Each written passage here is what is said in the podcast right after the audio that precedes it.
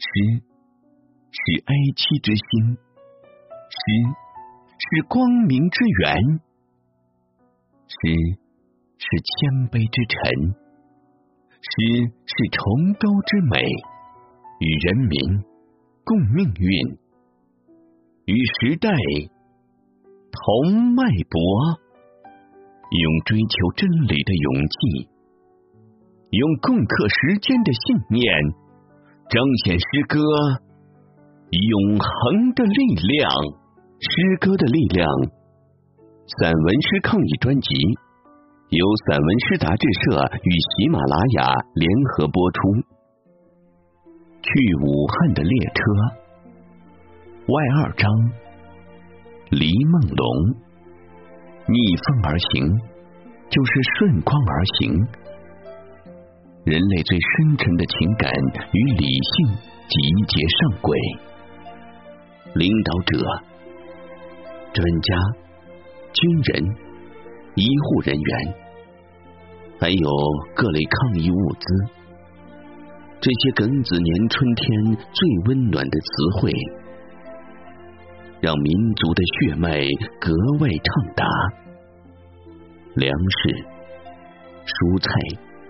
食用油，这些平常的事物也显得格外亲切，备受尊重。折戟沉沙的荆楚大地，风云再起，成为没有硝烟的战场。在生与死之间，贪与舍之间，怨与爱之间，愚昧与智慧之间。恐惧与无畏之间，每一场搏击都宏阔而又细致入微，都指向内心，指向光明。去武汉的列车，从春天出发，一路悲歌；去武汉的列车，从人心出发，一路慷慨。一枚冠状病毒的力量，它也许存在了千万年。它同样是大自然的造化，完整的形状与独特的生存力，如同幽灵，在它的世界美艳存活。现在，它来了，突袭人间，是因为有人找上了它。这不是一场无缘的邂逅，谁也别怪谁。一场台风的发育，并不只是某只蝴蝶扇动翅膀。认识它需要一段时间。人体的免疫力与人心的免疫力一样，无知是真正的漏洞。它应邀而至，却又令人猝不及防。一枚冠状病毒的力量是，以自然赋予的逻辑，在人类生死的悬丝上，无意中动了一下你的平衡木，看你对宇宙法则尚存多少敬畏。颂歌应时而起，颂歌在冰融与花开之间而起。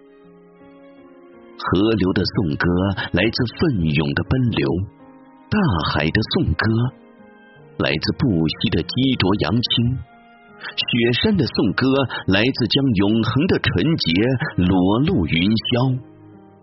这个春天，我们应该把颂歌献给祖国和人民。